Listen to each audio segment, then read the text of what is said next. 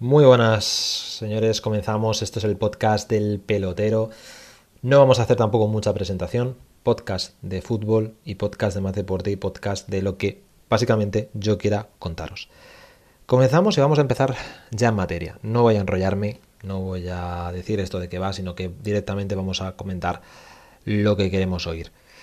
El primer punto caliente, ¿dónde está? Pues obviamente, vamos, hay que ir a la segunda división del fútbol español. Obviamente vamos a tercer paso después por la primera, pero la mayor novedad, como saben, está en el caso del coronavirus con el Fuenlabrada. ¿Qué ocurre? ¿Cuál es la situación actual? ¿Qué es lo que está pasando? ¿Qué es lo que puede pasar? Pues lo que está pasando actualmente y lo que está a día de hoy y en estas horas, 31 de julio a las 11 y 10 de la noche, está ocurriendo es lo siguiente. Es que el instructor de la Real Federación Española de Fútbol propone a competición, que tiene hasta el viernes a mediodía, para decidir lo siguiente. Si le da el partido al Fuenlabrada por perdido. Ese partido de la jornada 42, que veía disputar contra el Depor, es lo que tiene que decidir el comité de competición este viernes a mediodía como muy tarde para decidir si se lo da al Fuenlabrada por perdido por tantos a cero y en ese partido, como saben, no se disputa. El Fuenlabrada quiere jugar, los jugadores del Fuenlabrada quieren jugar y de hecho el Fuenlabrada ha saltado un comunicado para intentar anular esa petición de el instructor de la Real Federación Española de Fútbol.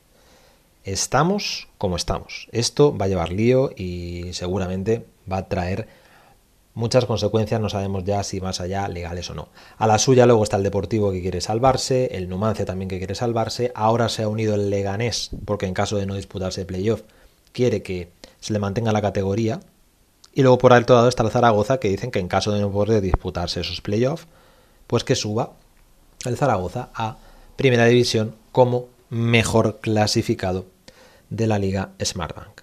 O sea que puede ocurrir cualquier cosa cualquier cosa puede ocurrir en esta segunda división del fútbol español. No está claro, no sabemos qué va a pasar y estaremos pues en estos podcast comentando el lío de la segunda división. No vamos a pasar ahora por la primera. Bueno, importante porque ya sabéis que vuelve la Champions.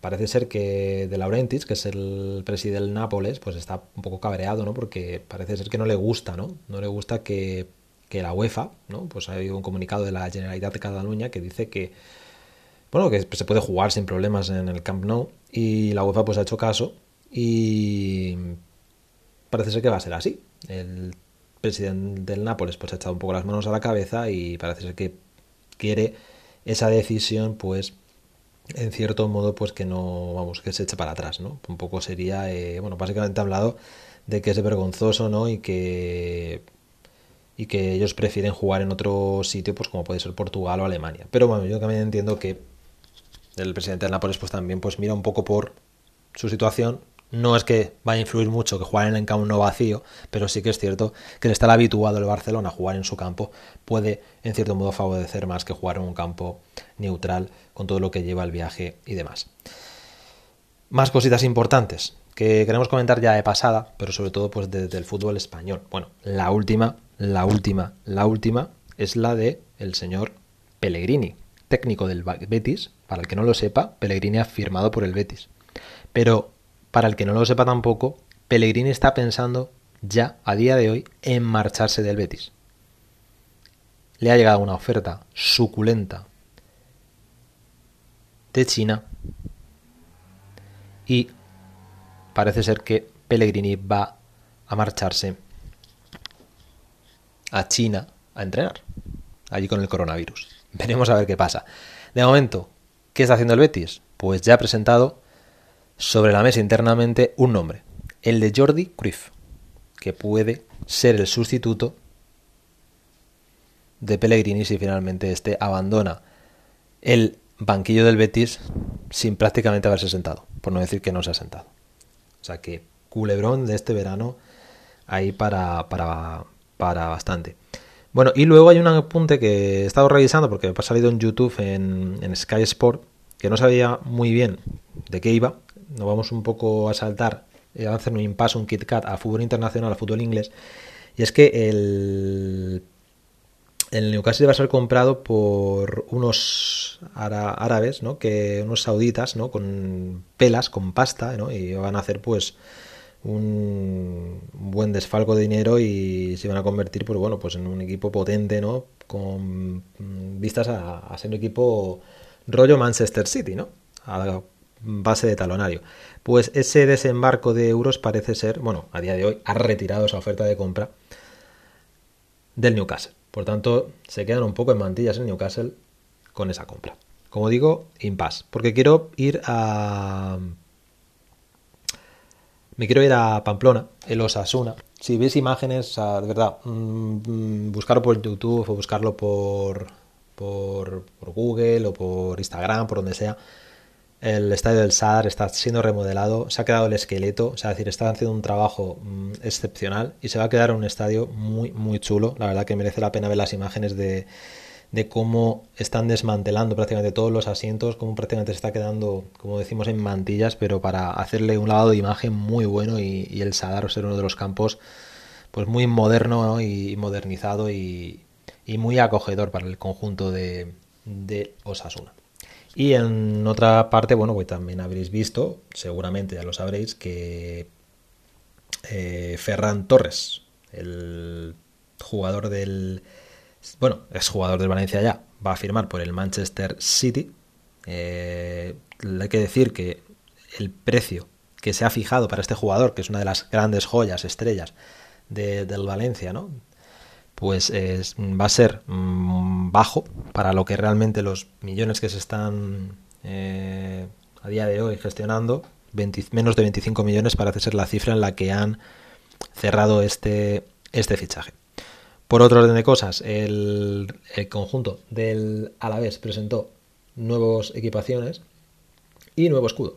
Coincidiendo con el centenario, el Alavés ha presentado ese nuevo escudo que parece ser que ha tenido buena aceptación. En las redes sociales se ve que la gente pues le ha gustado, ¿no? Si alguno pues ve que no, pues que lo comente por aquí y que nos lo diga, pero parece ser que sí, ¿no? Parece ser que, que, ese, que ese nuevo logo ha, gustado mucho, ¿no? El anterior parece ser que tampoco calaba, ¿no? Ese banderín ahí dibujado a mano alzada, pues dejaba algunas pues con la duda. Y, ha gustado, ¿no? Ya ha gustado bastante ese, escudo nuevo, aunque algunos pues ya pues le, bueno, pues lo asocian a que parecido a equipos ingleses, ¿no? Como, como el Bradford o, el Manchester City, pues tienen algo de parecido, ¿no? Pero bueno, ha gustado, ha calado un poco inglés, ¿no? Pero bueno, la verdad que, que un cambio, un logo, un cambio una modernización de ese, de ese logo y esa presentación de las camisetas, que coincide, o prácticamente en tiempo y forma, con la nueva presentación de la camiseta de la Juventus por Adidas. Una camiseta, bueno, pues... Mmm, obviamente, bianconera, ¿no?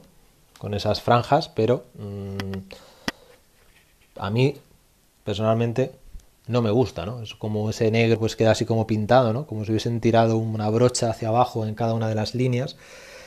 Y bueno, pues la gente... Hay de todo, ¿no? Eh, no se sabe obviamente que... Si va a gustar o no. Mucha gente dice que no, no, no le gusta, pero tampoco le gustaba la de este año. Entonces esas innovaciones, incluso el escudo nuevo de la Juve, no ha gustado ni gusta en, a mucha gente todavía en Turín. Y, la verdad que, bueno, pues continúan ¿no? en, ese, en esa línea, ¿no? El equipo sigue ganando títulos, que, bueno, que al final, pues, es lo importante. Y por último, pues hoy sabemos, no, no quiero de, cerrar porque quiero que este podcast sea una duración de 10 minutos. Concluimos con la NBA. Hacemos este impasse en, este deporte porque en el baloncesto, porque la NBA se reanuda esta noche con dos partidos, uno de ellos apasionante a las 3 de la mañana, Lakers Clippers, y lo hacen esa burbuja que han creado en Estados Unidos, en Orlando, en el parque Disney, va a ser espectacular. Y aquí desde aquí lo vamos a comentar y seguir lo que va a ocurrir durante las próximas semanas en la NBA y cómo va a estar estructurado. Algún día también contaremos cómo va a ser esa, esa estructuración, porque ese formato que es un poco en base a lo que había ya jugado y en base a lo que se tiene que disputar durante estas próximas semanas para decidir el campeón en la NBA. Pues aquí nos despedimos del pelotero en este primer podcast piloto, como veis sin música, sin nada, pero bueno, iremos mejorando día a día cómo lo hará la situación que tenemos de esta normalidad que nos toca vivir. Muchas gracias y que paséis buenos días, buenas tardes y buenas noches.